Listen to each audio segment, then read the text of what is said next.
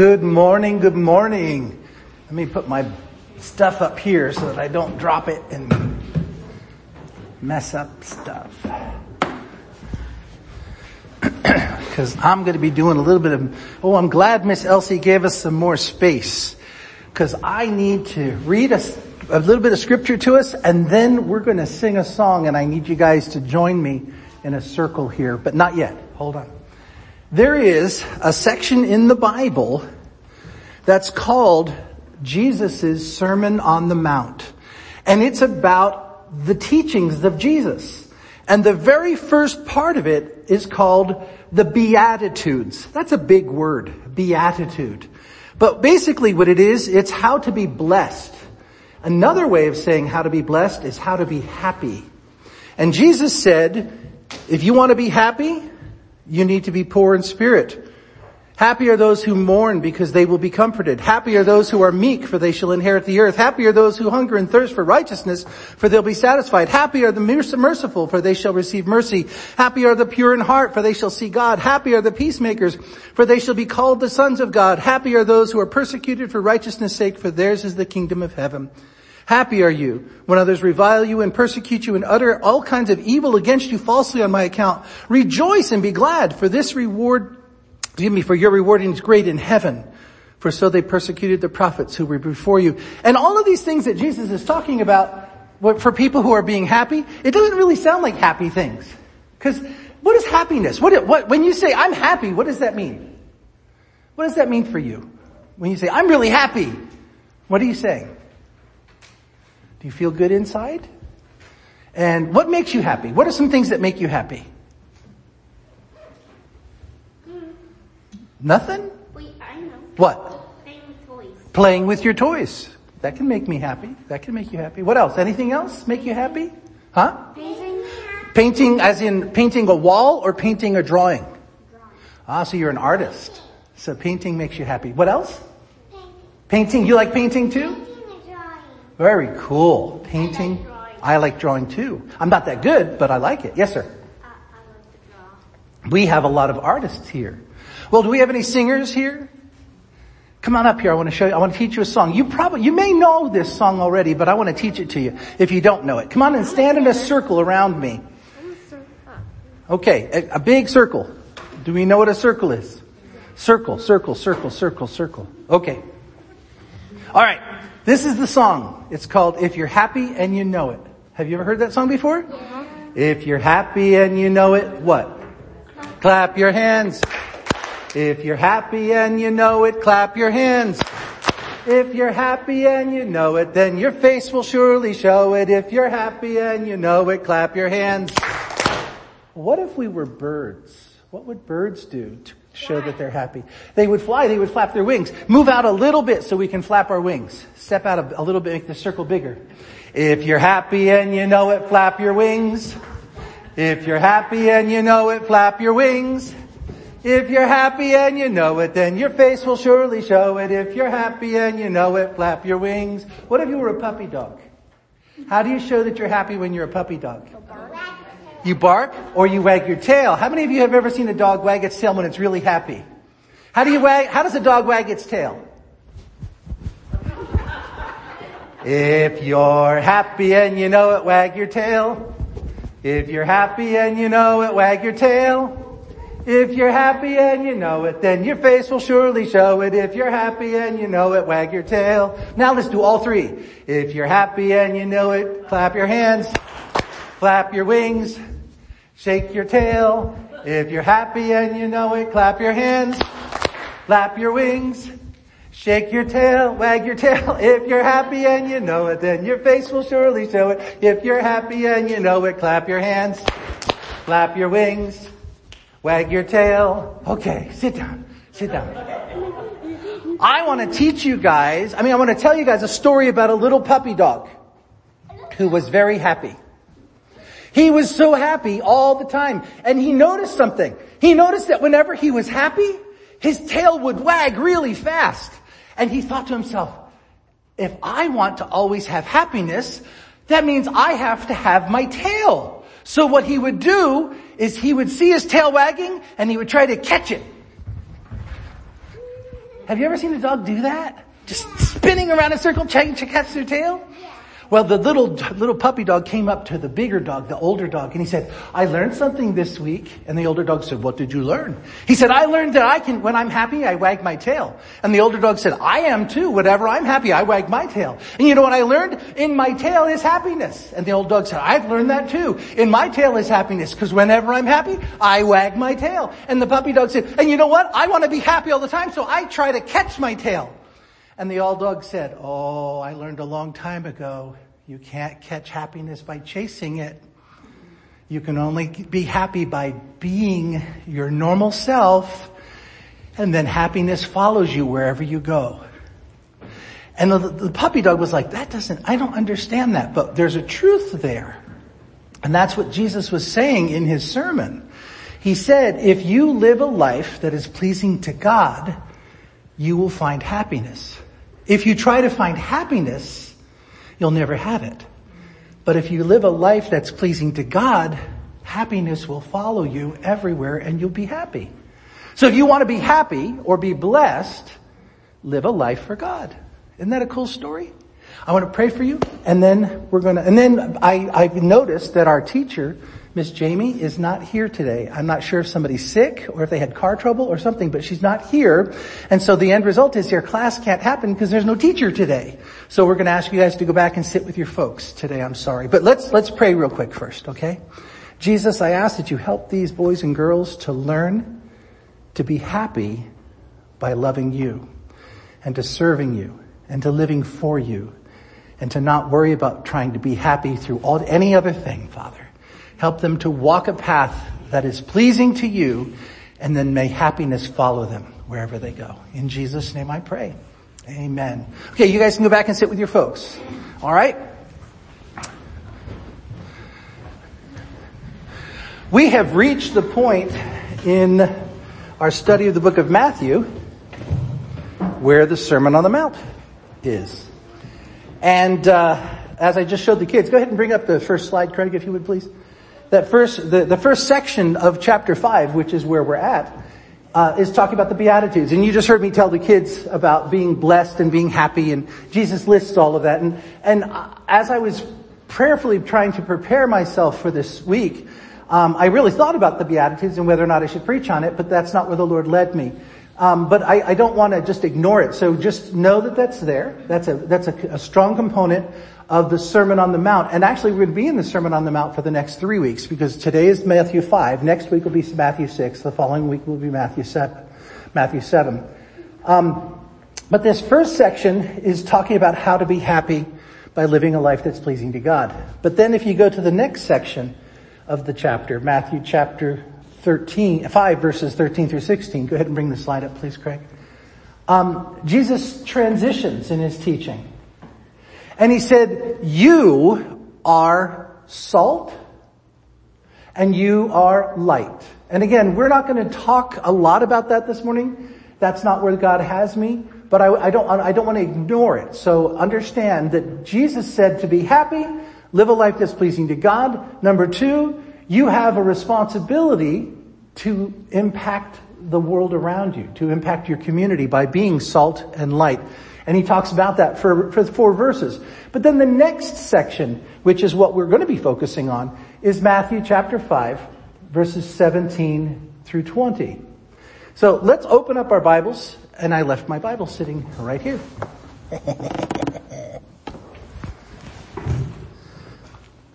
open, so open your Bible to Matthew chapter 5, verse 17 through 20, and I'll read it to you. You can follow along. Do not think that I have come to abolish the law or the prophets.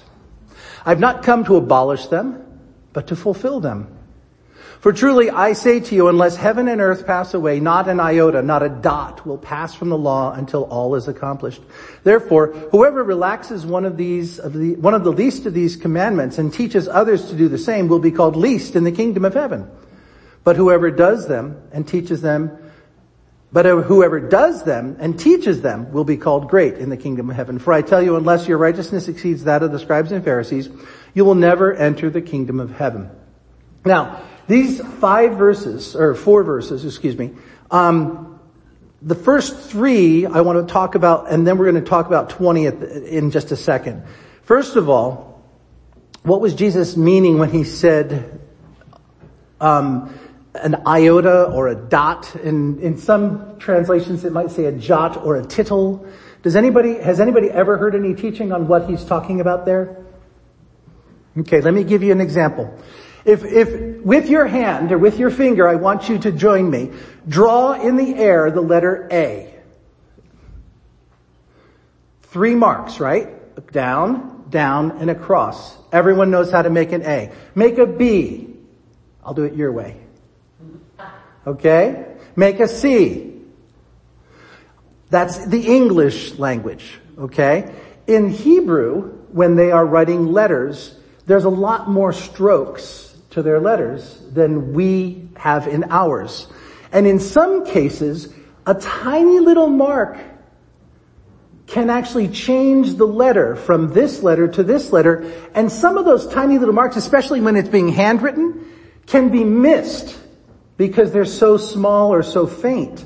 Because, you know, if they're just doing a, a, like, you know, when you're writing a letter to somebody or a note to somebody, sometimes you scribble a little bit and, and you go to dot the I, but the, the, the, the dot is way over here and you go to cross the T and it doesn't quite get all the way across the, I mean, that just happens in handwriting. Well, in Hebrew, those little marks actually affect the letters, whether or not it is this letter or that letter, and that's what Jesus is talking about here. In the writings, in, in the, in the, in the Bible, I am telling you that all, that until heaven and earth passes away, not a single thing is going to be changed in the writings. Not a little mark, nothing. Nothing's going to be taken away. And he said to the people, I am coming not to change the law, not to abolish the law, but to fulfill the law. And as I was studying this, Every scholar, every single scholar said this is one of the hardest passages in all of the Bible to understand what he's talking about. I was like, oh, thank you. Give me an answer. Don't just tell me it's hard. But the reality is, it's hard. What was Jesus saying here? What I would submit to you, as I have been studying this and been trying to, to, to understand it for myself, is this. The Bible, Genesis, all the way through to Revelation, has an overarching story. What is the overarching story from Genesis to Revelation? There is a God. That God is the creator of all that is. That creator God desired relationship with humanity. That creator God is a holy and righteous God and has set forth specific things that we must do in order to have relationship with this God. And when we violate those commandments, those requirements, those laws, we have a penalty to pay. And there is only one way for those law, those violations, those sins to be corrected, and that is through the shedding of blood. This is all the story. But it, if you look at the overarching story, then we get into the New Testament. Jesus becomes the fulfillment of all of that pre stuff. Where Jesus, where if you look in the in in the Old Testament, talks about the uh, the blood sacrifices and it talks about how to get sins forgiven and all of this. And then you come to the New Testament and Jesus literally fulfills all of that through his own sacrificial death on the cross. So Jesus is saying, I'm not coming to do away with everything that you've known before and give you something brand new. I'm telling you what I've come to do is to close out the story that God started way back in Genesis. And you need to understand that. These teachings I'm giving you are not doing away with or replacing. These are literally making it richer, making it deeper, giving you a fuller understanding. So I am not abolishing the law, I am fulfilling the law. And I'm telling you, you cannot relax any part of the law and please God. In order to be righteous, in order to have a right relationship with God, you need to do what the law says. And then he begins to give examples. Now, look at Matthew chapter 5 verse 20. Bring up the next slide, please. Jesus says to this crowd of people, unless your righteousness, the way you live, unless your righteousness exceeds that of the scribes and the Pharisees, you will never enter the kingdom of heaven. Can you imagine how discouraging it would have been to hear Jesus say that? Why? We don't know that culture because we're not living in that culture. But it, that culture, those people, the Pharisees and the scribes, there were literally hundreds of commandments.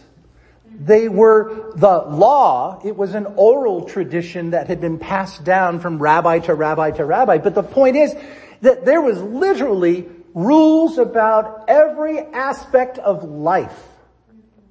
You had to say this prayer when you woke up in the morning. You had to say this prayer before your meal. You had to say this prayer when you went to bed. You had to say this prayer at the beginning of the Sabbath. You had to wash your hands in a certain way. You had to, you had to, you had to, you had to. And if you look at the gospel story, the time of Jesus walking on the earth, you see time and time again these scribes and these Pharisees, these people who were the experts in the law, who knew every little jot and tittle, knew everything. They were trying to find a point where Jesus was varying or violating or dis, or trying to do away with the law.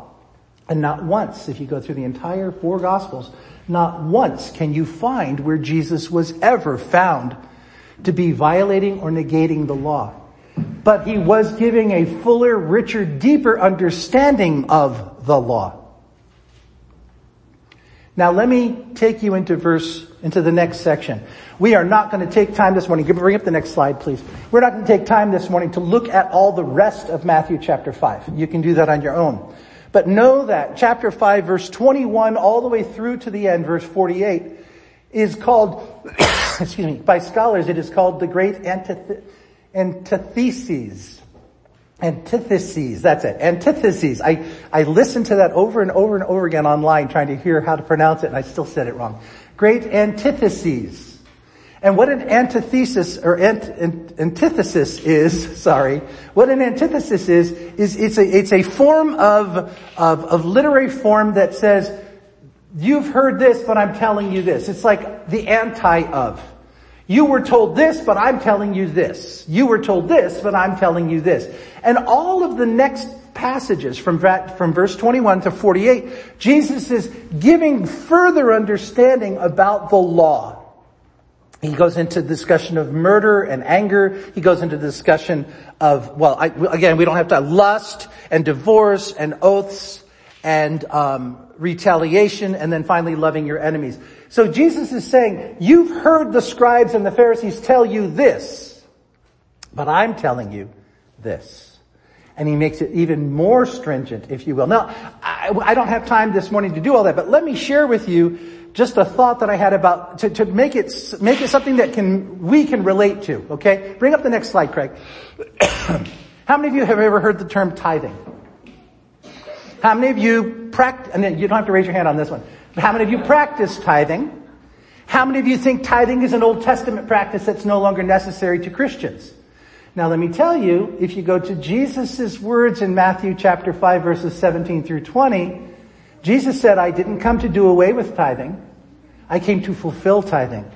I didn't tell, come to say that it needs to stop. I, am telling you it needs to continue. I'm telling you, any of you who try to diminish tithing are going to find yourself in a least place in heaven. But if you practice tithing and teach others to tithe, then you're going to find yourself in a great place of it. Do you hear what I'm saying? Using the word tithing in the place of law, now you can put anything in there. But let's just look at tithing, because tithing is one that's controversial in some places. Okay? 10%. There are, there is a, a, a, an Old Testament standard of you give 10% when you, when you pay a tithe. But what happens when I have a brand new baby Christian, someone who's say 25, 26, 28 years old, they just come to faith. They have school, loans from their college years. They have a car loan. They might even have a really exorbitant uh, lease that lasts for at least another six months or eight months. And they have three kids. And they are literally living paycheck to paycheck, just barely scraping by, working two jobs. Now I come to them as Pastor Bob and I say, well, you know, if you're going to be a good Christian living the life that God wants, you need to give 10% of all of your money to God. What? What? I, I, what am I supposed to do? Not feed my family? But the Bible says, the law says 10%. But Jesus, if you look at these antitheses, he says, but you need to think about what is the law saying and what do you really need to do to live the law? Now, I will tell you what Pastor Bob teaches. Now, I'm not telling you this is for you. I'm telling you this is what I teach. I believe that it is a matter of I want to honor God with my finances. It is a matter of I, I personally use 10% as the base. That doesn't mean that I give only 10%. I don't. I give way more than 10%. None of your business how much I give. Because I don't share your business with anybody else and I'm certainly not going to share my business with you. But understand that I say, if somebody asks me, I think you should start at 10% and then let the Lord lead you however you see fit. However, if you are in the situation where you are literally paycheck to paycheck and you don't have it to give, then don't beat yourself up. Just work towards getting to the point where you do have the ability to give and then give. Now, the other issue, should I give on net income? Or should I give on my gross? Because if I give on my net, then that means when I get my IRS refund, that I have to tithe on that because I didn't tithe on that money initially because it was taken out of my paycheck before I actually paid my tithe. So if I pay my gross, then that means when I get my refund at the end of the year, I don't have to pay a tithe on that, right? Now you're becoming a Pharisee. Okay? Because that's not what this is about. It's not about trying to figure out the best way to manipulate. It's the whole issue is your heart. What are you supposed to be doing? You're supposed to be living your life in such a way that it brings honor to God and it brings glory to God and it advances the kingdom of God. And one of those ways is that giving of your own house to God's purposes. Now, it's not on the screen, but should I give to my local church or should I give it to some mission or should I give it to, uh, I, I had a friend who was, excuse me, who was a bona fide Christian. She was way more Christian than I was at that point in our lives. And she didn't give to any particular church.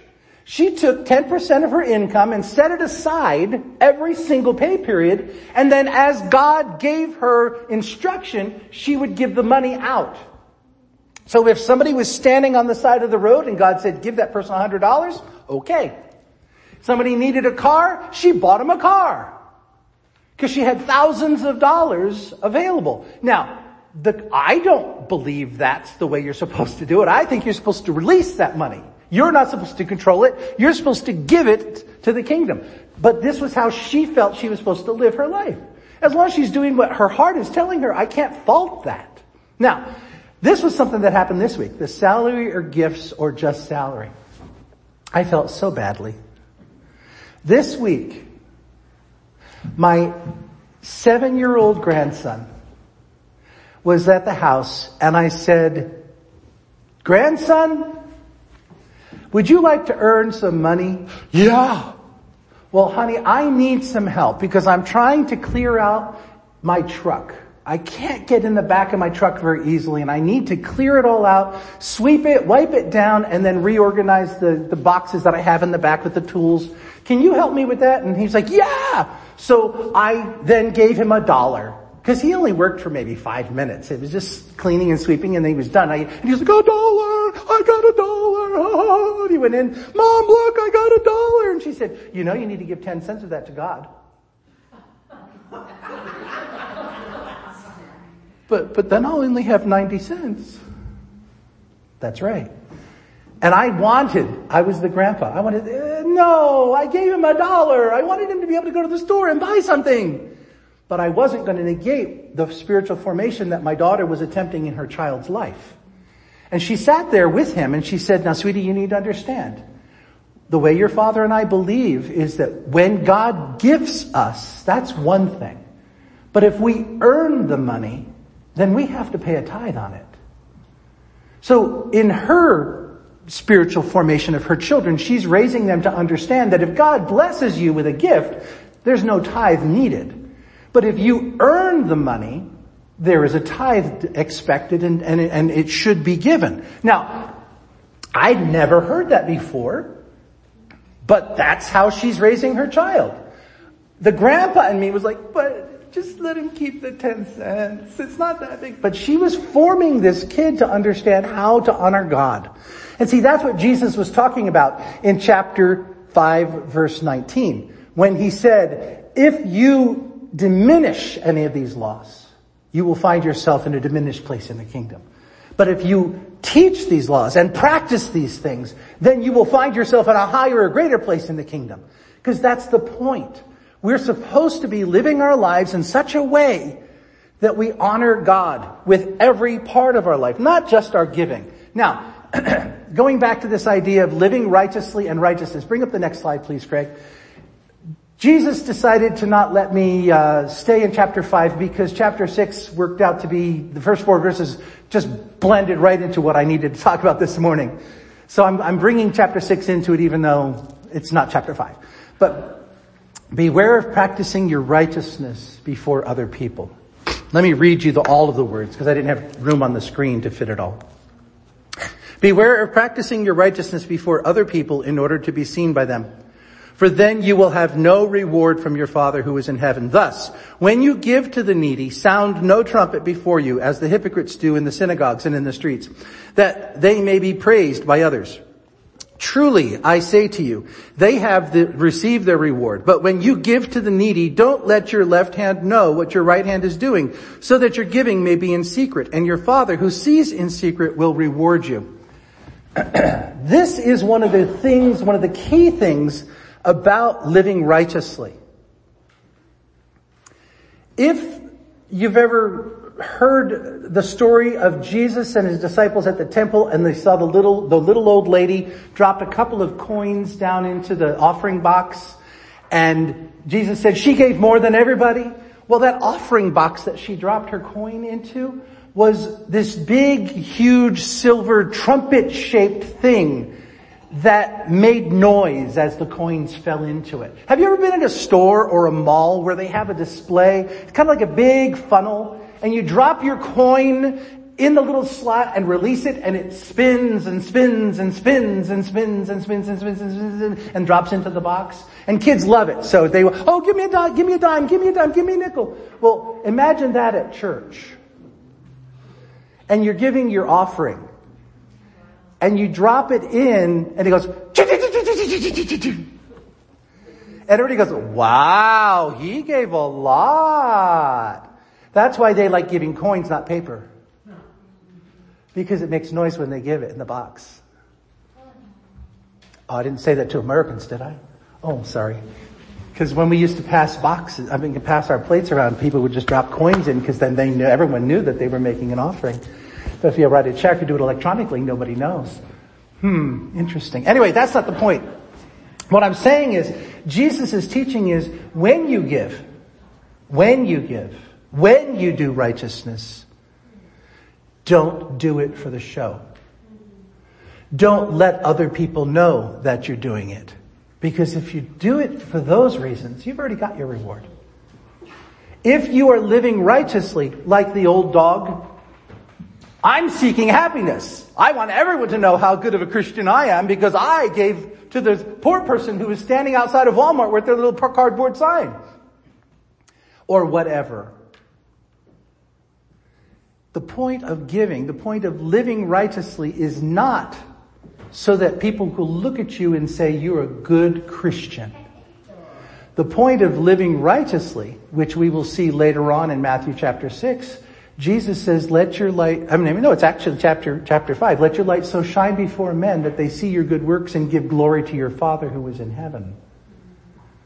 So living righteously is the purpose is not for me to be acknowledged, not for me to be uh, uh, raised up. It is for my Father to be pleased. It is for me to be in right relationship with my Father. But the challenge comes in that we get it stuck in this in this, how can I live righteously? And then we get stuck in that tithing issue of, do I do net or gross? Do I do 10%, 5%, 15%, 40%? Am I supposed to give it on my gifts or on my salary or both? And you get stuck in that and you get trapped in the idea of doing a, a pharisaical listing and holiness people, which is, of, which is who Nazarenes are, holiness people are one of the worst offenders in that. Because you know, when I first came into the church, we don't this and we don't this and we don't this and we don't this. My mother-in-law, God rest her soul, chewed on a couple of ladies who came to church wearing shorts that were too short on a Sunday evening. Well, these ladies had been out with their families and, and enjoying the afternoon, but they chose to come back to church Sunday night. And they didn't have time to go home and change into a, a skirt. But some holiness lady decided she needed to chew on these people who were coming to church inappropriately dressed. And see, that's the challenge that Christians face today.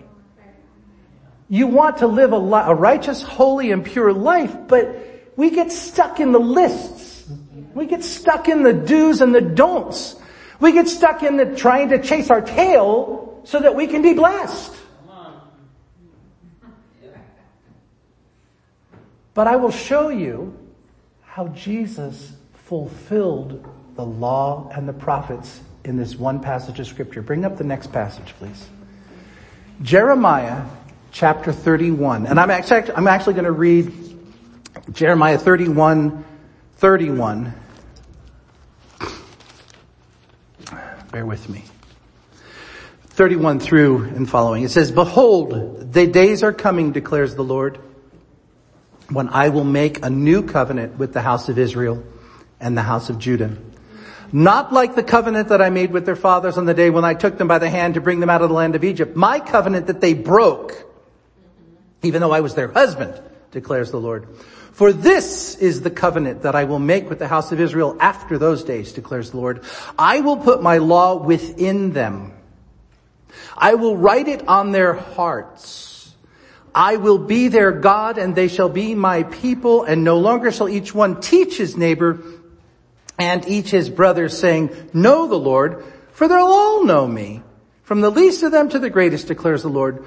I will forgive their iniquity. I will remember their sin no more. And what Jeremiah was speaking from God the Father was, there's going to come a time in the way I relate to human beings when it's no longer going to be a matter of worrying about following a rule book I will literally put my spirit within them.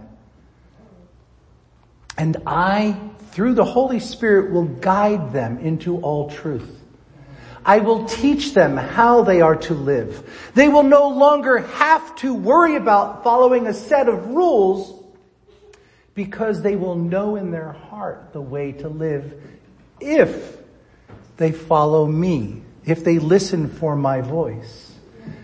That's what holiness is, people. That's what righteous living is. When you ask God to forgive you of your sins through the blood of Jesus Christ, when you receive Christ as your Savior, the Holy Spirit of God comes and resides with you. Excuse me. we teach that there is what's called a second blessing, which means when we recognize that we're still struggling as Christians with the carnal nature, this desire to always want to do what's not right. That the Holy Spirit of God, if we would yield to Him, He can truly cleanse us of that unrighteousness. And He can empower us to live a life that is holy, righteous, and pleasing to God. Amen. But it all comes down to, are you willing to listen? Are you willing to follow? Are you willing to hear that still small voice that's within you? Once you say yes to that and start following that, you stop chasing your tail because it follows you, the blessings and the happiness and the righteousness. Because you're no longer trying to make yourself holy or make yourself righteous by following a bunch of lists. You're simply living your life under the influence and the power of the Holy Spirit of God. And the end result is you are called great in the kingdom. The last slide, Craig, if you would please, going back to Matthew chapter 5 verse 20. Unless your righteousness exceeds lists. Unless your righteousness exceeds minutia, worrying about doing absolutely everything correctly, you will never enter the kingdom of heaven. It is all about listening to God, following God's teaching, and allowing the Spirit of God to lead you into all righteousness. Let's pray. God, we give you praise, honor, and glory. And we ask, Father, that if there's anyone here who has not entered into a relationship where they have you inside talking to them, guiding them, we ask that you would help them to recognize that. Father, if there's those of us who are followers of you, but we've never submitted to allowing your Holy Spirit to completely baptize us and fill us with your power, we ask that you would help us to submit to that. And then finally, God, for those of us who have been following you, who do have your Holy Spirit, who have been listening to you, but for whatever reason we've gotten either complacent or trapped in following a bunch of rules, help us to release that to you as well. Help us, God, to stop chasing our tail. Help us to simply walk the life before the world and seeing the blessings come around and, be, and around and behind us, Father. In Jesus' name I pray. Amen. Amen. はあ。